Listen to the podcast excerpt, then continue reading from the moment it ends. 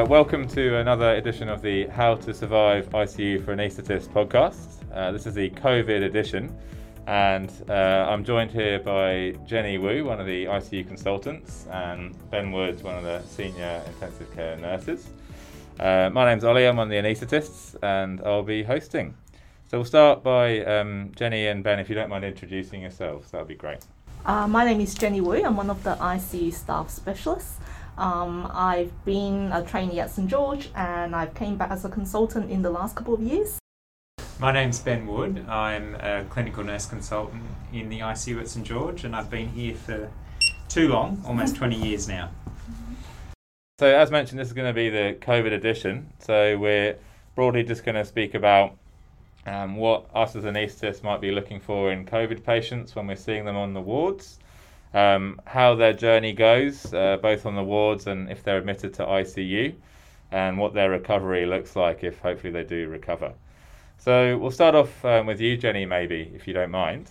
Um, so the first question would be, um, so if I call you as the ICU outreach person or registrar um, about a COVID patient, um, what would you like to know from me? What do I need to find out before uh, I call you? Yep, so I'd like to know a little bit about um, where the patient is, the age of the patient, usual stuff like comorbidity. In particular, specific to COVID, I'd like to know when were they first diagnosed, so swab positive, how many days they've been in hospital, and what's the rough trajectory in the last 24, 48 hours.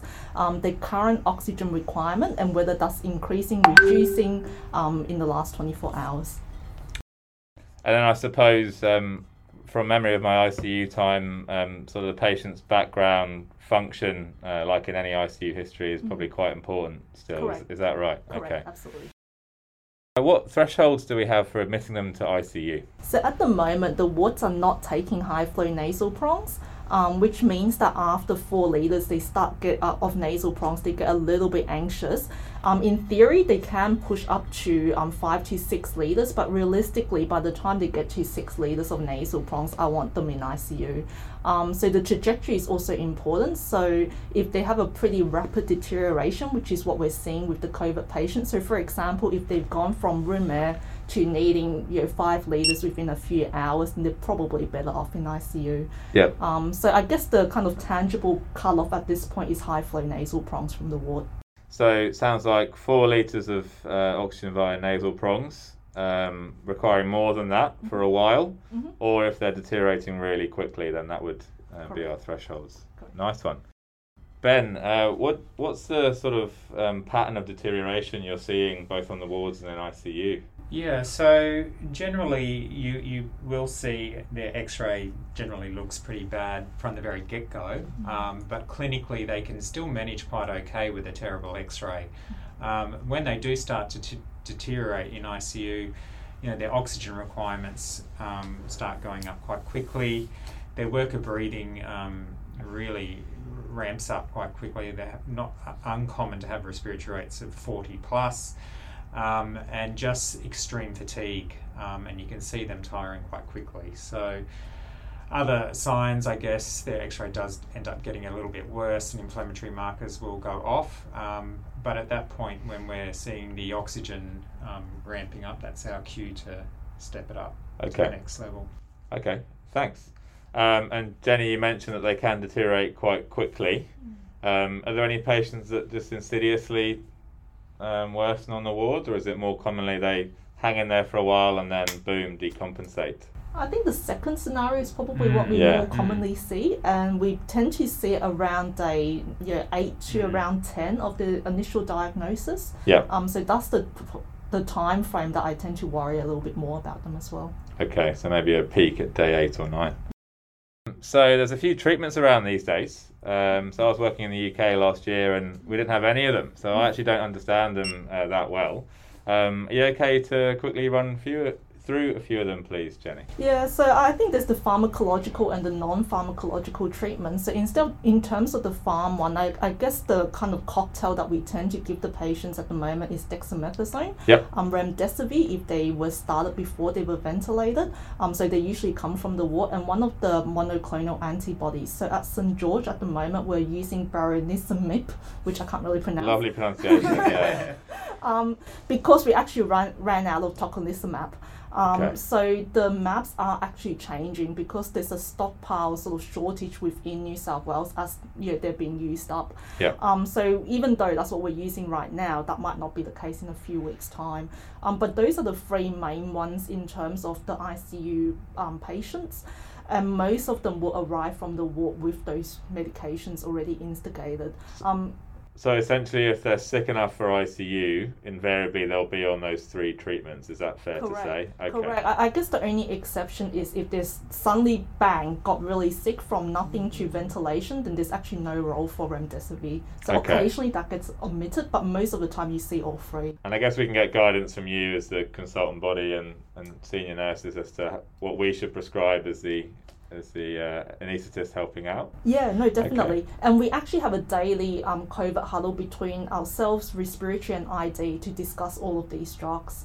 Um, so that's kind of the main pharmacological treatment. Um, if they're quite bad, we put them on kind of empirical IV antibiotics cover like any pneumonia patient. Yeah. Um, so a significant portion of ventilated patient will be on IV antibiotics regardless. Um, and then I guess the main kind of non-pharmacological treatment that's really become big in the last year with it with this wave is proning. Um, so proning for non-ventilated patient and for ventilated patient. And I cannot emphasize enough how much that's bailed patients out of ventilation actually. So something to bear in mind when we're seeing them, on the ward then to, to push them with the self-proning. Correct. Unfortunately, a few of these patients do need intubation, uh, no matter how hard we try. Um, ben, I understand you've looked after probably quite a few now. Yeah. Um, what's the, the course for these patients after they're intubated generally? Yeah, it, I mean, obviously it depends on the patient and how sick they are, but what we do tend to see after intubation is an initial period where they do s- decompensate a little bit. Um, often they're requiring high amounts of PEEP um, and you know, aiming for tidal volumes roughly four to six mils per kilo. Um, from there, you know, it's not uncommon for them to have a higher sputum load depending on, on how they're going. Um, and basically, we just go from there um, as per patient. So we've mentioned proning. Um, what's so obviously we we ask the patients who are awake to self-prone themselves essentially as much as they can tolerate. What's the threshold for proning an intubated patient in ICU? Yeah, so at the moment we sort of look at a PF ratio, anything less than 150 um, and a higher FiO2, ri- a rising FiO2 is our indicator to um, prone. So, you know, at the moment we're proning people quite proactively at around an FiO2 of 50%. Um, we will actively prone them for a good 16 hours um, and see how they go. And sometimes they receive multiple sessions of that. Yeah, my experience um, last year was that they really responded to that uh, in terms of uh, their PF ratios. Is that uh, our experience over here now? Yeah, Yeah. definitely. They, we're definitely seeing their oxygen requirements dropping significantly when they're in that position. Uh, Yeah. It certainly does help. Um, their compliance generally does improve over, over days. Um, yeah, it, it does tend to work quite well. Bit challenging for central lines though. So Um, definitely need to get them in before we prone them. Yes, Yes, indeed, yes. indeed. So, um, and how does it work practically, Ben? So you mentioned 16 hours a day. We like them on their front. Yeah. Um, how, what's the sort of timing in the day that we aim for, and what's the logistics in the room when you're flipping them over? Yeah, so it is a bit of a process to flip them over, uh, a ventilated patient over. So at the moment, we're, we are setting up a bit of a prone team because we are proning quite a lot every day. Um, so we aim to prone the patients if they're fall proning um, in the afternoons, roughly from a three o'clock in the afternoon um, onwards, and then they should be ready for unproning at about eight o'clock the, next morning in time for their morning X-ray and the ward round. The process of proning itself, um, yeah, it, it is complicated. It requires a, a team of at least six people to um, carry out the turn and at least a, a doctor at the airway to um, maintain the airway. We have a set process for proning, um, which involves a, quite a detailed checklist of safety things to look out for. So, making sure your ET is secured. The nurses will um, proactively pad the patient up with Mepilex and, and prophylactic dressings to try and prevent pressure injuries. Um, things like making sure their eye care is done and mouth care and all those sort of things are done. We're using a, a turning and positioning system to, to flip them over. So we basically wedge them in this system almost like a burrito and wrap them up each side with some pillows on the chest and pelvis just to offload the um, abdomen. And then we basically um, slide above the bed, away from the vent, and turn towards the ventilator, and they end up hopefully nicely in the middle of the bed. Yeah, I remember the burrito method well.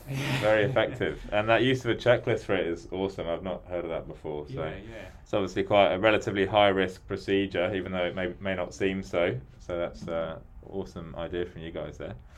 For the face, we have special pillows that we use in theatre.